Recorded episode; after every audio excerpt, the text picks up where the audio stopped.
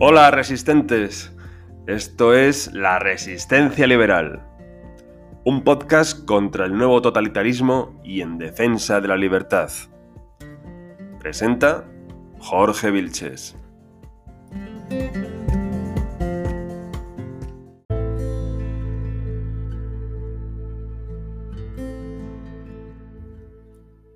Buenas resistentes. Hace unos años eh, se puso de moda Henry David Thoreau, un filósofo, periodista y escritor del siglo XIX norteamericano. Se puso de moda por el auge de la desobediencia hacia el sistema, una desobediencia resultado de la desafección y la frustración hacia la clase política. Thoreau parecía encajar, además, porque su obra, quizás la más conocida, Walden, La vida en los bosques, publicada en 1854, se presentaba como un alegato ecologista, en la que sostenía que el hombre debía volver a la naturaleza y escapar de la industrialización y el capitalismo. Además, Thoreau fue un abolicionista, lo que permitía tenerlo como referente argumental en los enfrentamientos raciales que han sacudido Estados Unidos en la última década. Este impulso hizo que incluso se publicaran sus voluminosos diarios, unos diarios que comenzó teniendo 20 años. Hoy vamos a hablar de Henry David Thoreau.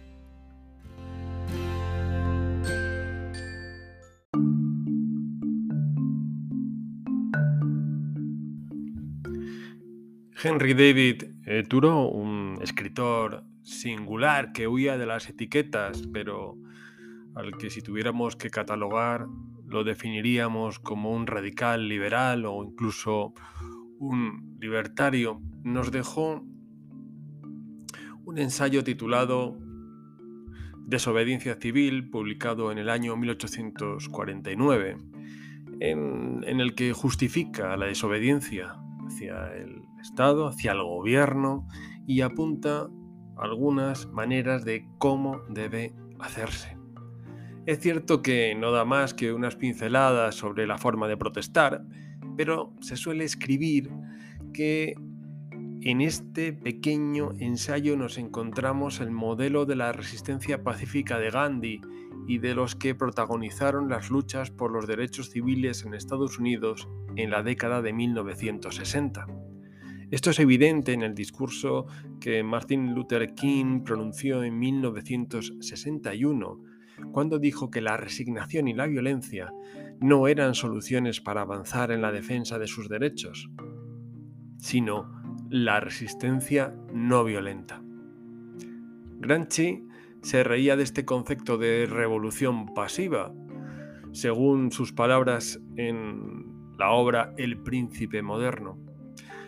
Gramsci decía que eran unos ingenuos, tanto Gandhi como Tolstoy, Tolstoy eh, que sostenía en su obra La ley de la violencia y la ley del amor, publicada entre 1890 y 1893, que combatir el mal con el mal lo único que hace es perpetuarlo.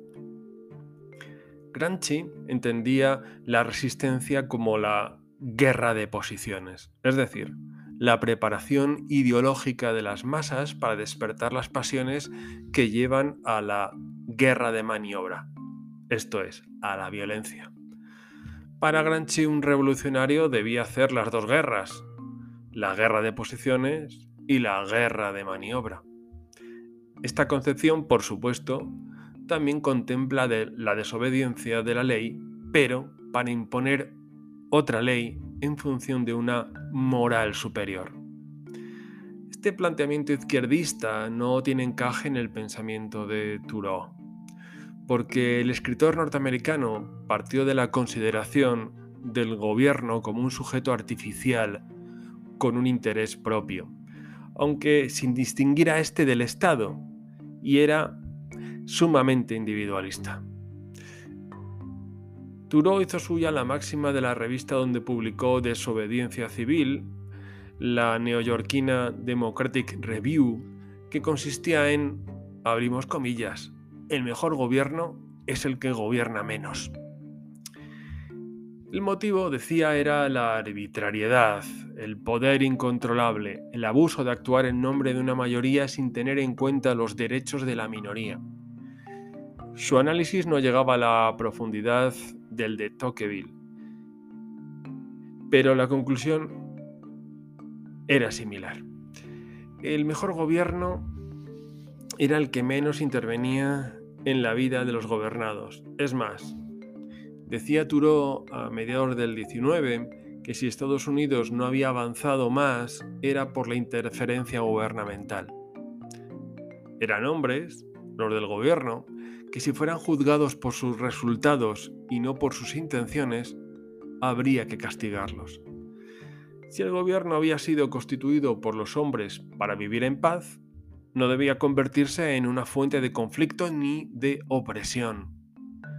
De ahí el rechazo de Turo a todo tipo de intervención, especialmente a la intervención fiscal, porque creía que deberíamos ser hombres primero y ciudadanos después. La desconfianza de Turo hacia cualquier tipo de gobierno se asentaba en un profundo individualismo, en la convicción de que la conciencia personal está por encima de cualquier legislación. Por tanto, ningún hombre debía obedecer una ley que fuera contra su concepto de justicia.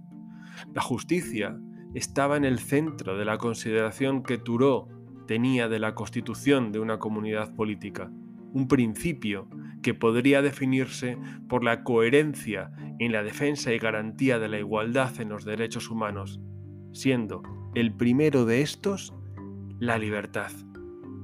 Esa era la virtud del hombre, en contraposición a la corrupción del tirano. ¿Qué pasaba si el gobierno producía una legislación contra la conciencia individual? Thoreau recogía la idea difundida por Thomas Paine en Estados Unidos, pero presente en el pensamiento político desde el siglo XVII, precisamente por Juan de Mariana, la idea del derecho a la revolución. Es innegable, escribía Juan de Mariana, que puede apelarse a la fuerza de las armas para matar al tirano, entendiendo por tal al soberano que gobierna para sí mismo, no para el pueblo, al soberano que se salta las leyes y deja el gobierno efectivo en una camarilla. Siguiendo Aristóteles, concluía Mariana que el tirano constituía un poder supremo como fruto de la arbitrariedad sin frenos. El tirano se imponía a través del miedo y la opresión porque desconfiaba de sus súbditos, tal y como recoge Thoreau. La consecuencia que sacaba era que un acto tiránico era la obligación de cumplir una ley que el hombre considerase injusta o atentara contra su conciencia moral. De forma similar lo vio también George Sorel, que sostenía que la revolución era más moral que intelectual, más emocional que racional, cuando se vivía en un régimen injusto y violento. En este caso, ¿cómo desobedecer? Turo tenía la impresión, quizá como resultado de sus conferencias por medio país, que existían muchas personas que estaban, en teoría, en contra de la esclavitud, por ejemplo, pero que no hacían nada para acabar con ella. Al tiempo, Turo desconfiaba de las masas, de los movimientos numerosos y organizados, porque creía que inmerso en el colectivo, el hombre pierde la virtud y da rienda suelta a sus instintos. Esto entronca con los dos trabajos más conocidos de comienzos del siglo XX sobre la psicología de las masas. De comienzos del siglo XX, como fueron los de Gustave Le Bon y Sigmund Freud, que distinguen perfectamente el comportamiento del hombre en su individualidad de cuando se convierte en lo que Ortega llamó el hombre masa. La respuesta solo podía ser personal, escribió Thoreau, algo similar a lo que Hannah Arendt definió 100 años después como responsabilidad individual frente al totalitarismo, es decir, el comportamiento personal.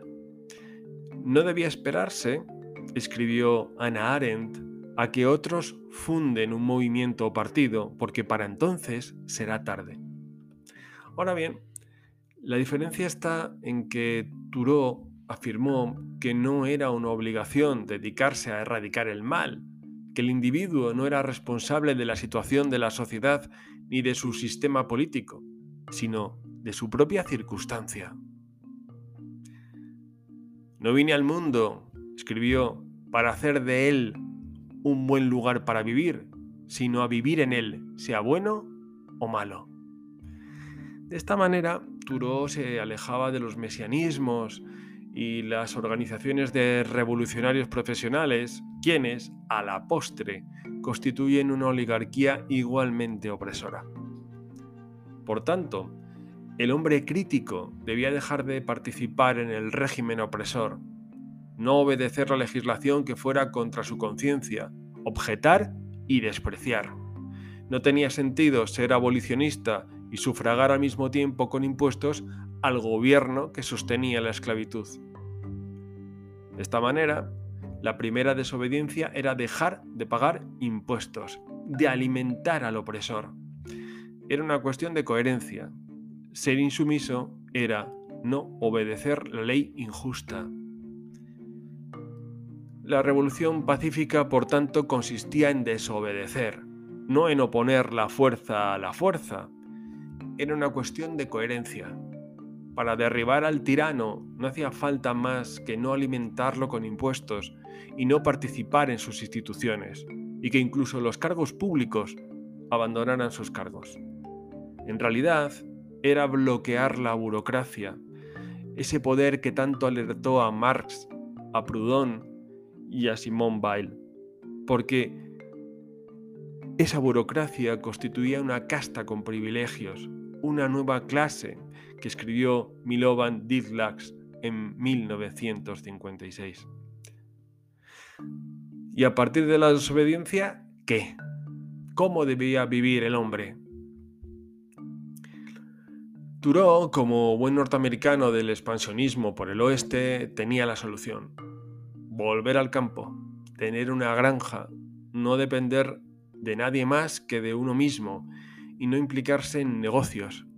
Así, decía, a mi modo, en silencio, declaraba la guerra al Estado, a ese sujeto opresor, con el monopolio de la fuerza, en palabras de Max Weber, porque no alimentaba con sus impuestos ni dependía de él. Era un profundo individualismo que a la postre casa mal con el colectivismo y el estatismo actuales. Thoreau sentenciaba que no habría un Estado libre y culto hasta que no reconociera al individuo como un poder superior e independiente, del que deriva la soberanía sobre su persona, la soberanía individual como base de la libertad.